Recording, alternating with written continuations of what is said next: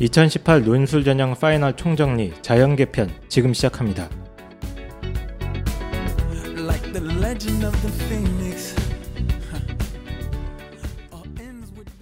안녕하세요 한이쌤입니다. 안녕하세요. 어, 홍프로랑 걔 누구야? 펜타킬 선생님은 지금 없습니다 오늘도. 예. 논술편 녹음하는데 시간이 계속 안 맞아가지고 저 혼자 녹음을 진행하고 있고요. 그 인문계 편 지난주에 녹음을 했었는데 오늘은 인문계 선생님들이 도저히 범접할 수 없는 영역인 자연계 논술 전문가를 두 분 모셨습니다. 각자 자기 소개 한번 해주시죠, 그냥. 네, 안녕하세요. 김성수입니다. 네, 저 프라임 리더스에서 네, 수리 논술 맡고 있는 네, 김성수 강사입니다. 반갑습니다. 예, 자주 뵙네요, 그렇죠? 네, 자주 벌써 네. 녹음만 한 네 번째 아닙니까? 한 네 번째 정도 되는 네. 것 같아요. 네, 실제로. 네, 제가 네 번째인데 볼 때마다 이렇게 몸무게가 조금씩 몸무게가 뭔가 불어 있는 느낌. 네. 네, 맞습니까? 몸무게가 이제 불어 있는 것도 맞고 좀씩 부어 있기도 하고. 네. 신장이 조금 안 좋은가? 아 신장이 안 좋으신 김성수 선생님 지금 대치동이랑 여기서 강의하고 계시죠? 네, 네. 대치하고 평촌에서 강의하고 있습니다. 아, 네. 알겠습니다. 네. 아, 또 한 분 나와주셨습니다. 네, 안녕하십니까. 분당 프라임 리더스에서 자연 논술 강의하고 있는 빡형 권희수라고 합니다. 반갑습니다. 네. 빡, 빡형이 뭡니까 자꾸 네, 자꾸 이게 오디오 방송인데 이제 본인의 어떤 어, 개성적인 외모를 이제 빡형이라고 불러주신 것 같아요. 만약에 잘 지내셨습니까? 네, 잘 지냈습니다. 네. 네. 저희 올해 초에 만났었죠. 3월 달에. 그때 그쵸. 처음 나와 주셨고 그때 알찬 정보들 많이 이렇게 얘기해 주셨는데 그렇죠. 그렇죠. 예. 그 권희수 선생님도 지금 분당 프라임 리더스 학원에서 지금 그렇죠. 열심히 강의하고 계신 거고 그 두 분이 아까 얘기하는 거 제가 잠깐 들었는데 김성수 선생님이 요즘 아주 기분이 좋다고 그러시던데요. 네. 아, 그랬잖아요 지금 막. 어? 그렇죠. 겨울철 행복한 개미가 돼가고 있어요. 아, 네, 뭐. 딴 게 아니고 네. 김성 선생님께서 아까 전에 이제 눈술 지금 본인 강의 학생들이 너무 많다. 전년 대비 폭증했다. 그리고 또 뭐뭐 뭐 아까 작년도 입시 결과도 굉장히 좋다. 이런 거 꼭 전국에 알리고 싶다 이런 말씀 하시지 않았습니까? 아, 이미 녹음이 됐나요? 얘기 좀 해주시죠. 무슨 무슨 사실. 일이 있었던 거예요, 도대체? 아, 뭐 다른 건 아니고요. 그냥 저, 그러니까 제가 이제 작년도부터 이제 프라임에서 이제 처음 시작을 했는데 네. 예, 인원이 좀 많이 늘었어요. 올해 많이 늘었고 작년도 저희 이제 final 기준으로 50명 정도 등록을 했었는데 그러니까 논술 합격 개수로는 38개 그리고 합격자로는 27명 이렇게 네. 합격 논술 전형으로만 아, 그래서 아, 제자들 중에 네. 절반 네. 이상이 다 논술을 합격했다. 네. 그러니까 저희는 저는 그 수시로 합격한 것 중에서 학생부 전형은 그 개수로 치지 않기 때문에 네네. 논술 전형으로만 합격이 많이 나왔어요. 어... 그래서 그런지 몰라도 올해는 인원이 좀 많이 늘어서 네, 사실은 좀 네, 좀 재밌게 강의를 하고 있는 그래요? 상태예요. 네. 합격률이 그럼 50%가 넘은 거네요? 네, 실제로 그렇습니다. 실제로. 네. 실제로? 네, 네. 어 이게 뭐 대단한 겁니까 권희 선생님? 아 그럼요. 보통 강사들이 네. 10% 넘기가 쉽지 않아요. 아 그렇죠. 양심적으로 계산을 하면. 아 저는 제 양심 말고 일단은 어. 다른 분들 기준으로는 대략 보통 뭐 그래도 뭐 3분의 1 정도는 붙인다 이렇게 얘기하시던데. 아 그렇지 않아요. 그렇지 않나요? 아 상당히 네. 거짓말입니까? 네 그렇죠. 아 그럼 권학원 원장 합격에 아 권 원장님 그, 그분 아 그분 뭐 연대 쪽에서는 뭐 신화적 인물이시니까. 네, 프라임 리더스 권학원 원장님은 자기는 최소 3분의 1에서 50% 가까이 붙인다 자기도 이랬거든요. 아, 그 아 붙일 수 있는 애들을 가, 데리고서 붙일 수 있는 애들 데리고서 그렇게 이제 합격을 시키는 거니까. 안 그래도 선생들이랑 같이 담소를 나누면서 그 얘기도 언급을 어, 했어요. 알겠습니다. 일단 어쨌든 김성수 선생님 대박 난 걸 축하드리면서 그 감사합니다. 근데 에, 더 이상 홍보는 없습니다. 아, 다 잘라버리겠습니다. 아, 자기 개인 홍보 이런 거는 나중에 이제 해주시고요. 권인 선생님은 뭐 좋은 일 없습니까? 아, 저도 이제 분당에 올해 처음 이제 강의를 해서 예, 원래 이제 문과 논술 유명한 학원이지만 제 개인적 역량을 발휘해서 지금 예, 학원에서 4명 밀어주세요 딱. 어... 나머지 다 제가 친구 예, 학생들 설득하고 포섭하고 이렇게 해서 네. 지금은 한 19명 와. 예, 이렇게 있는데 네. 이번에 상담에 상담하면서 이번에 이제 설명회 때 이제 상담 신청을 굉장히 많이 받았어요. 그래서 음, 예, 대략 한 15명 정도 그 정도 받았으니까 예. 이제 또 말 털어야죠 또 예. 털어서 등록을 네 지금 그렇습니다 원래 알겠습니다. 이던 부천 학원은 굉장히 잘 되고 있어요 지금 네. 예, 아 맞다 원래 부천이셨나요? 학원 네, 그렇죠. 있던 데가? 정률학원 아, 예 저번에 정률하라 그랬잖아요 아 그분 구속영장이 자꾸 기각돼서 그렇죠 어쨌든 정률 학원에서도 일하고 계시고요. 그렇죠 자 어쨌든 자연계 논술 전문가 오늘은 지난번 방송엔 제 기억에 세 분이 모셨는데 이제 오늘은 두 분만 모셔서 단촐하게 진행을 할 예정입니다. 어, 인문계 논술 때랑 마찬가지로 어, 큰 방향에서 2018학년도 자연계 논술이 어떻게 변했는지 그리고 입시 전략을 어떻게 세워야 되는지 그리고 대학별 어떤 특성 같은 것들을 빠른 속도로 짚어가면서 음. 어, 자연계 논술 지원하고자 하는 많은 분들한테 도움을 되는 그런 방송을 만들려고 했는데 이 두 분이 개인 홍보에 열을 올리고 있습니다. 그래서 개인 홍보는 아, 나중에 아, 기회를 또 드리도록 하겠습니다. 마지막에 자 어, 그러면 일단 2018학년도 자연계 논술 큰 그림부터 한번 그려보도록 하죠.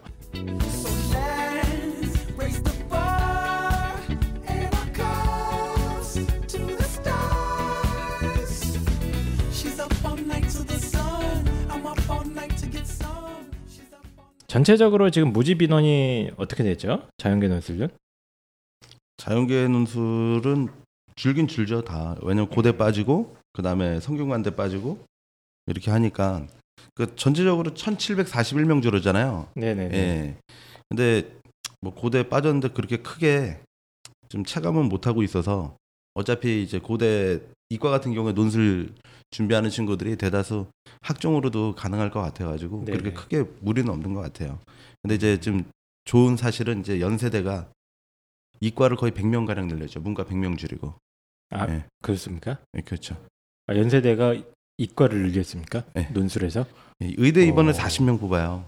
예, 이번에 그 신분 상승할 수 있는 기회를 연대에서 아주 잘 줘서 예. 그래서 지금 그거는 굉장히 이제 좋은 일이라 생각을 하고 있어요. 네. 일단은 좀 눈에 띄는 대학들이 고려대는 아예 폐지시킨 건 이제 익히 알고 계실 거고 청취자분들도 성균관대가 좀 줄였네요. 줄기. 아 이게 이제 우수자 전형 있잖아요. 그거 네. 원래 걔네 논술로 잡혀 있던 거를 폐지하면서 아, 예 그게 없어진 거지 실질적으로 이제 학생들에게 논술 전형 그대로 유- 인원수 별 차이가 없어요. 아, 예전에 그 과학 우수 인재였네. 네. 과, 과학 특기자로 논술을 특기자처럼 운영하는 변칙적인 전형인데 그거 폐지한 게 좀 눈에 띄고 나머지 대학들은 뭐 조금 조금 조금 뭐 10명, 20명 단위에서 뭐 많이 줄인. 단위는 뭐 한좀 100명 근처까지 줄인 대학들이 조금 있는데 어쨌든 아주 소폭 감소세인 건 사실이네요. 근데 인하대가 지금 295명을 줄여서 네. 개인적으로 좀 마음이 아파요. 아, 부천 왜 바로 그렇죠? 인천 옆에 있잖아. 네. 그렇죠. 마지막 장사를 해야 되는데 하여튼, 하여튼 여기 여기 어디 시장에서 나오신 분들인 것 같아요. 아, 자꾸 장사 얘기하시고 이러시면 안 되고요. 어쨌든 모집 인원이 좀 바뀐 것도 있고 수능 최저는 어떻습니까? 자연계 같은 경우는 전년 대비로 수능 최저는 강화된 학교들이 있고 지금 약화된 학교가 있죠. 근데 네. 이번에 보면은 그 경희대 같은 경우에는 작년이랑 똑같이 했어요. 두 개 합오. 음. 그 과탐 하나 반영. 근데 이제 영어가 절대 평가기 때문에 그 경희대 같은 경우에는 자- 전년도 기준을 하면은 대략 최저 충족률이 한 60% 정도 됐어요. 작년에요. 네, 작년에. 와 근데 올해 같은 경우 더 높아지지 않을까 싶어요. 그렇겠죠. 예, 탐구가 하나밖에 안 되는데 영어도 포함이 되니까. 예, 그쵸.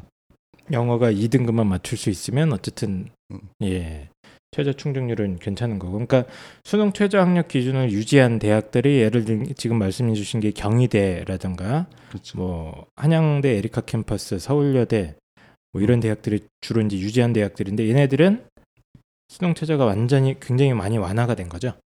그렇죠. 예, 많이 완화가 된 건데 이제 그 이외에도 살짝 강화된 대학들 예를 들면 이제 중앙 숙명여대 음. 뭐세 등급 합 6으로 올렸고요. 중앙대도 세 등급 합 5, 5인가요? 예. 중앙대가 그렇죠. 그렇죠. 예, 이런 대학들은 수능 영어 절대 평가를 반영해서 살짝 올리긴 하였으나 그러나 이제 수능 영어가 절대 평가가 됐기 때문에 이것도 뭐 많이 강화된 거라고 보기는 어렵죠. 예, 전년 대비라면은 이제 중앙대 같은 경우는 두 개 합 4였어요. 네, 근데 이제 세 개 합 5로 했다는 얘기는 전년 기준하면 영어 1 맞아라 이 얘기죠. 그 얘기죠. 그렇죠. 그래서 올해는 좀 일부 학과에서는 지금 수능 최저 강화된 만큼 좀 뚫리지 않을까. 음, 예, 지금 그렇게 내다보고 있어요. 반면에 인하대 같은 경우에는 최저가 없어져가지고 그렇죠. 네, 인원이 좀 줄은 거에 비해서 네. 수능 최저 기준이 많이 완화됐죠 완전히 음, 음. 인하대 같은 경우에는 네. 아 인하대는 아예 폐지한 네. 대학입니까 올해? 예, 그렇죠. 아, 없어요. 네. 그렇군요. 그래서 알겠습니다. 지금 뭐 최저 기준으로 봤을 때는 사실은 저도 이제 영어 등급 을 포함시킨 학교들이 꽤 있잖아요. 근데 네. 그게 올해 수능에서 이게 절대 평가로 되면서 등급을 어느 정도 아이들이 맞춰줄지는 사실 예상이 불가능한 부분이기 때문에 네, 단순히 이걸 가지고 뭐 최저가 뭐 낮아졌다 높아졌다 판단하기는 사실 그렇죠. 조금 조심스럽게 봐야 될 부분이 있을 것 같아요. 음, 네, 그러니까 한번 일단 아이들이 한번 봐야지. 네, 네, 아, 그렇죠. 시험 문제가 약간 어려워지면 또 한두 문제 차이로 등급이 떨어지는 아이들도 있거든요, 분명히. 음, 네, 네, 네. 그래서 이제 그 수능 최저는 어쨌든 큰 틀로 보면은 뭐 유지 수준이거나 약간 약화된 수준으로 보시면 될것 같고요. 뭐 내신 반영 비율도 몇 가지 좀 바뀐 대학들이 혹시 있나요? 제가 기억하기로는. 지난번 음, 방송할 때 동국대 같은 경우가 내신 반영 비율이 굉장히 높은 대학이었는데 어, 올해 이제 대표적으로 어, 내신 반영 비율을 대폭 낮춘 학교였다 이렇게 얘기가 했던 것 같은데 뭐 자연계랑 이 인문계는 내신 반영 비율 크게 차이가 없습니다. 큰 차이가 없기 때문에 뭐 이 관련된 내용들은 인문계 논술 전형 분석하는 편에서 앞부분에 조금 들어보시면은 어떤 대학들이 주로 바뀌었는지 좀 어, 설명을 드릴 수 있을 것 같습니다. 그래서 거기다 하나만 예. 더 첨언을 하면 그 인문계하고 자연계가 내신 반영 비율이 똑같이 적용된다고 하더라도 네, 자연계 같은 경우에는 논술 점수 편차가 인, 인문계보다는 훨씬 더 많이 나요. 그래서 그게 되게 예. 중요한 거 아닙니까? 자연계 예, 논술에서. 그래서 이제 내신 반영 비율을 인문계 편을 참고하면서 들으신다고 하더라도 거기에서 자연계에서는 이제 내신 반영 비율을 약간은 좀 가볍게 음. 판단하시는 게 실질적으로는 더 어, 현실적인 그 판단이 되실 거예요. 네. 그래서 지금 제가 쭉 찾아보니까 논술 전형 점수 합격자 점수를 이렇게 싹 공개하는 대학들이 많지는 않은데 경희대가 아주 이번 그렇죠. 시원하게 시원하게 어, 공개를 해주셨죠. 그렇죠. 작년에도 그렇고 올해도 그렇고 경희대는 뭐 보면- 굉장히 바람직한 학교예요. 네.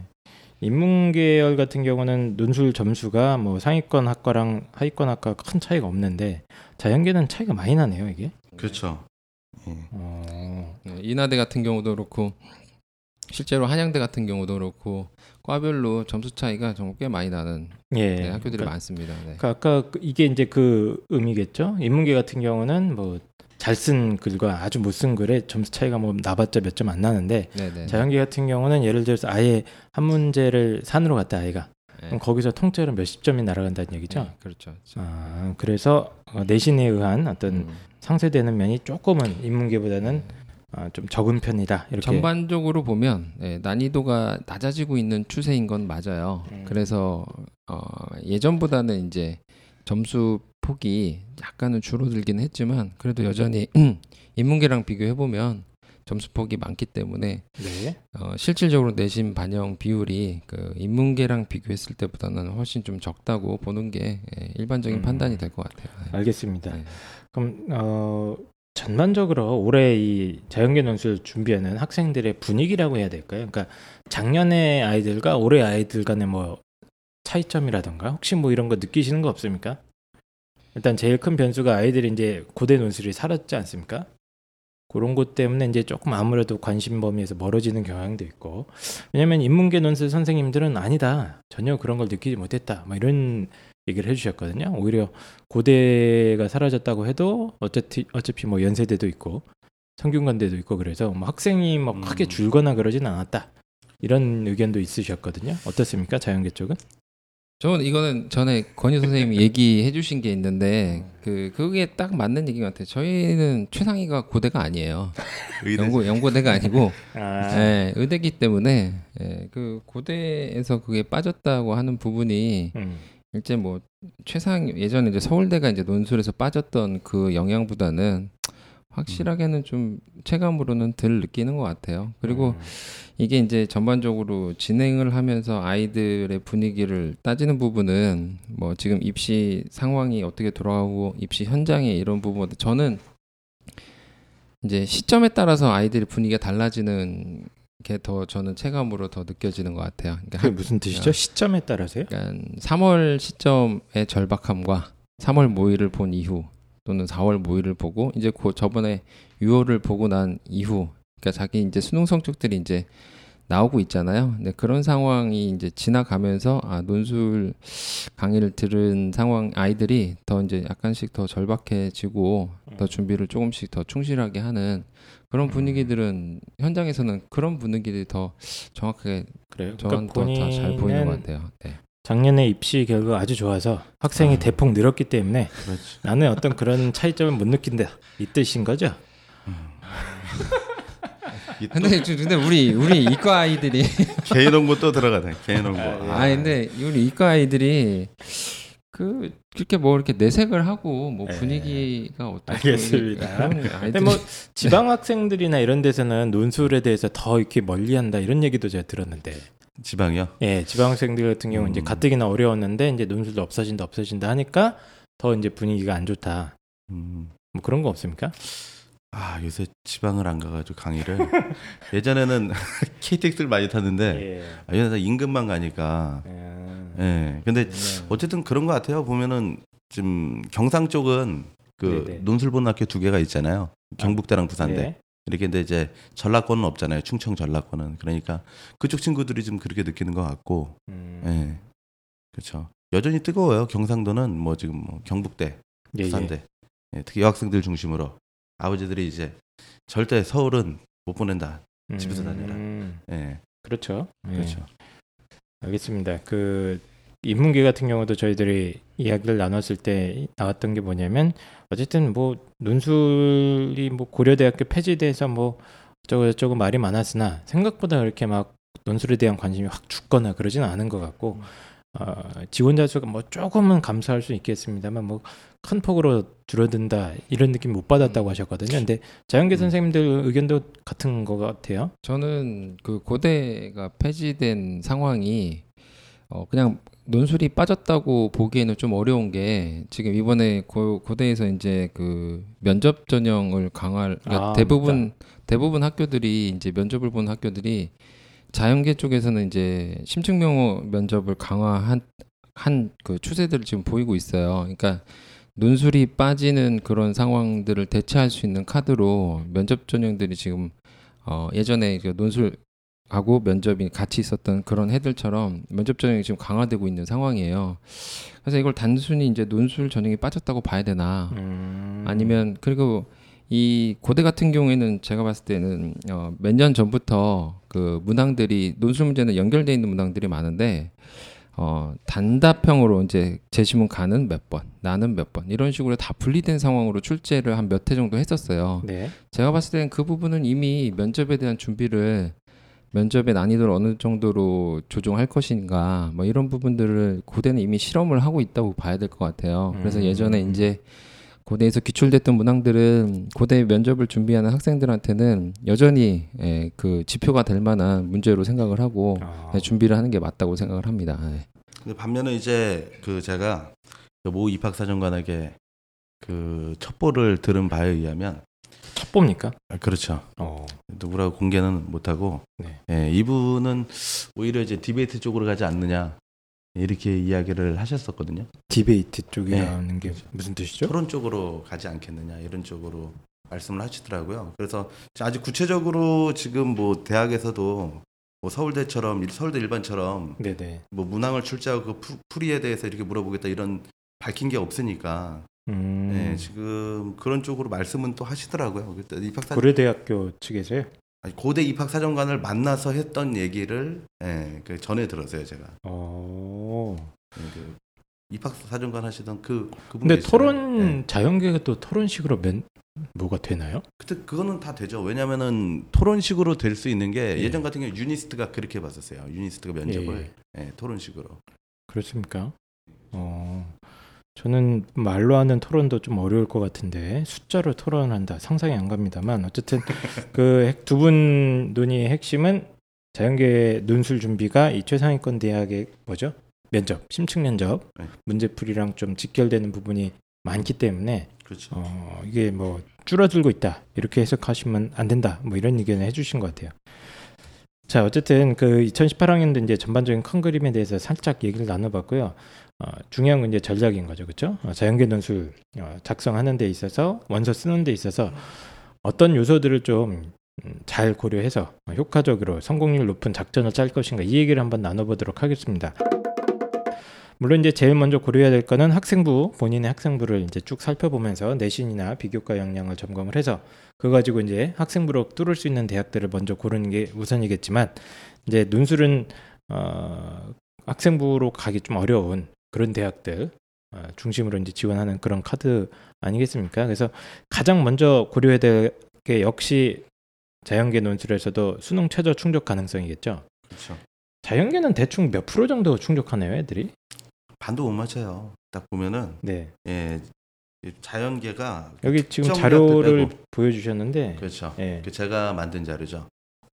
어, 자, 경희대학교가 40 이게 42%밖에 안 됩니까? 아 이게 2016학년도 기준이고 아. 2017그 왜냐면은 지금 공개하는 학교들이 별로 없어서 그쵸, 지금 그쵸. 전체적으로 보여주고 예, 이렇게 하는 건데 아, 그러니까 2016이면 재작년 거네요, 경희대학교. 그렇죠. 예. 2016학년 근데 작년에는 좀 높아졌죠, 얘네가. 그렇죠. 좀 완화가 예, 됐으니까. 최저 완화돼서 예, 탐구가 한 과목으로. 60% 정도. 그 완화된 게 60%였습니까? 네, 아, 두 과목 합 5도 그렇죠. 겨우 60%가 맞췄다. 왜냐면 이과는 최저 맞추는 게 굉장히 네. 힘들어요. 왜냐면 재수생들이 워낙 강세라 아, 그렇습니까? 그렇죠.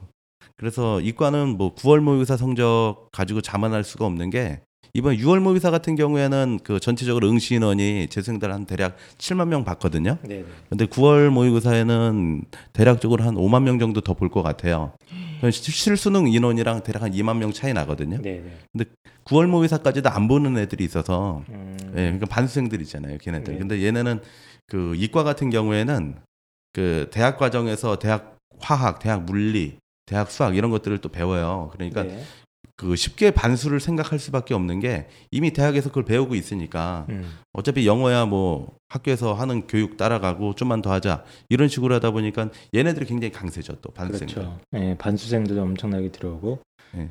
쭉 제가 지금 자료들을 보고 있는데 어, 생각보다 낮은 학교들이 많네요. 중위권, 뭐 그렇죠. 숙명여대, 홍익대. 예, 그렇죠. 홍익대 이런 대학들은 거의 30%권입니다. 그렇죠. 예, 원래 이 대학들이 이제 가- 대학 레벨에 비해서 약간 수능 차지를 높이 걸어놓는 대, 대표적인 대학들 아닙니까? 그렇죠. 네, 네, 네. 예. 홍익대 같은 경우 특히 홍대는 뭐 27%로 뜨네요. 어, 올해도 제가 봤을 땐 비슷할 것 같아요, 근데. 예. 예, 굉장히. 근데. 홍익대가 세개 합칠이라 예. 그래가지고 좀 오히려 좀 근데 이제 홍익대 좀 무서운 게 그 내신이 50점씩 감점이잖아요. 네네네. 한 등급 내려갈 때마다. 그렇죠. 예, 그러니까 그것 때문에 다들 이제 쫄아가지고 많이들 못 쓰는 것 같아요. 그러니까 작년에 음. 논술 전형 같은 경우에는 홍익대가 대략적으로 과마다 10대 1 간신히 넘었어요. 경쟁률 자체가. 예. 예, 그렇죠. 그렇죠. 그러니까 음. 오히려 이제 노다지를 캘 수도 있는 예, 그런 상황이 될 수 있죠. 음, 어쨌든 쭉 보면은 일반적으로 자연계에서도 어, 높이 좀 많이 맞추는 대학이라고 해봐서 한60% 정도입니까? 그럼 그렇죠. 50에서 60%면 많이 맞춘다고 보면 되고. 서울여대는 높을 수밖에 없는 게 서울여대는 그 자연계 중에서도 굉장히 낮은 편이에요. 두 개 합칠 막 이런 그쵸? 식으로 하니까. 예. 그랬다 보니까 근데 이게 또 문이과 제가 지금 제 자료에는 문이과 이제 통틀어가 72.7%돼 있는데 이제 학교 직접 이제 들어가서 확인을 해 보니까 문과가 대략 한 80% 정도, 음, 이과가 60% 정도 이 정도 되더라고요. 이과가 좀 더 못 맞추네요. 그렇죠. 어, 그렇죠. 애들이 막 지원해서 그런가? 일단 그 재수생들의 습격을 당했을 가능성이 높죠. 아 재수생한테 밀려서 이제 수학 등급이나 이런 게 밀렸을 가능성이 높다. 그렇죠. 예, 어쨌든 어, 그 자연계열 같은 경우도 적어도 절반 이상의 학생들이 수능 최저학력 기준을 못 맞춥니다. 그렇죠. 예, 그래서 음, 선생님들은 보통 어떤 기준으로 이거를 추- 수능 최저 기준 충족 가능성을 판단해 주십니까? 아이들이 상담하러 왔다. 근데 저는 지금 제가 가르치는 학생들을 네, 그 매달 모의고사 볼 때마다 다 상담을 해요. 네네네. 그래서 목표치 잡아주고 얘 발전 추이를 보면은 이제 9월 모의사까지 이제 지켜봐야 되겠지만 9월 모의사가 거의 일단은 실수능 등급이라 그냥 그거라 가정을 하고서 네, 예 근데 이제 거기 9월 모의사 등급이 발표가 안 되잖아요. 그렇죠. 예, 대충 저- 추정만 되죠. 예 네. 그래서 그걸 어떻게 하냐면 난이도가 쉽든 어렵든 간에 가상의 등급을 제가 정해요. 음. 가상의 등급. 어차피 등급 나오는 점수대에서 나오니까. 그래서 실수능에서 어느 정도 나올 수 있겠다. 네. 예, 그리고 이제 정시 가능 대학을 먼저 뽑아보고 어차피 수시의 목적은 정시 이상으로 가는 거니까. 네. 예, 그래서 그렇게 해가지고 수능 최저랑 다 고려를 해가지고 그렇게 하죠. 음. 그 인문계 선생님들 같은 경우에는 이제 그 3월, 6월, 9월 모의고사 가운데 제일 낮은 걸 가지고 계산한다 이렇게 얘기해 주셨거든요. 어떻습니까? 근데 이게 3월, 6월, 9월 이게 낮은 것 같다 하면은 네. 그 3월 같은 경우에 이번 전국적으로 45만 명 응시했어요. 네. 그렇다는 얘기는 그들만의 리그였다는 얘기죠. 예, 네네. 그 재수생들 없이. 근데 그런 것들을 보고서 뭐 6월, 9월도 6월도 마찬가지거든요. 이번 음. 7만 명 들어왔어요 재수생. 9월 같은 경우 다 풀 버전으로 들어오진 않아요. 근데 음. 문과 같은 경우에는 재수생들이 이제 현역들에 비해서 그렇게 센 편은 아니잖아요. 그렇죠. 예, 네. 그러니까 문과는 그런데 이과 같은 경우에는 그런 걸 다 변수들을 다 감안을 해야 감안을 되니까 해서 그럼 6월 모의고사가 제일 중요하겠네요. 현실적으로.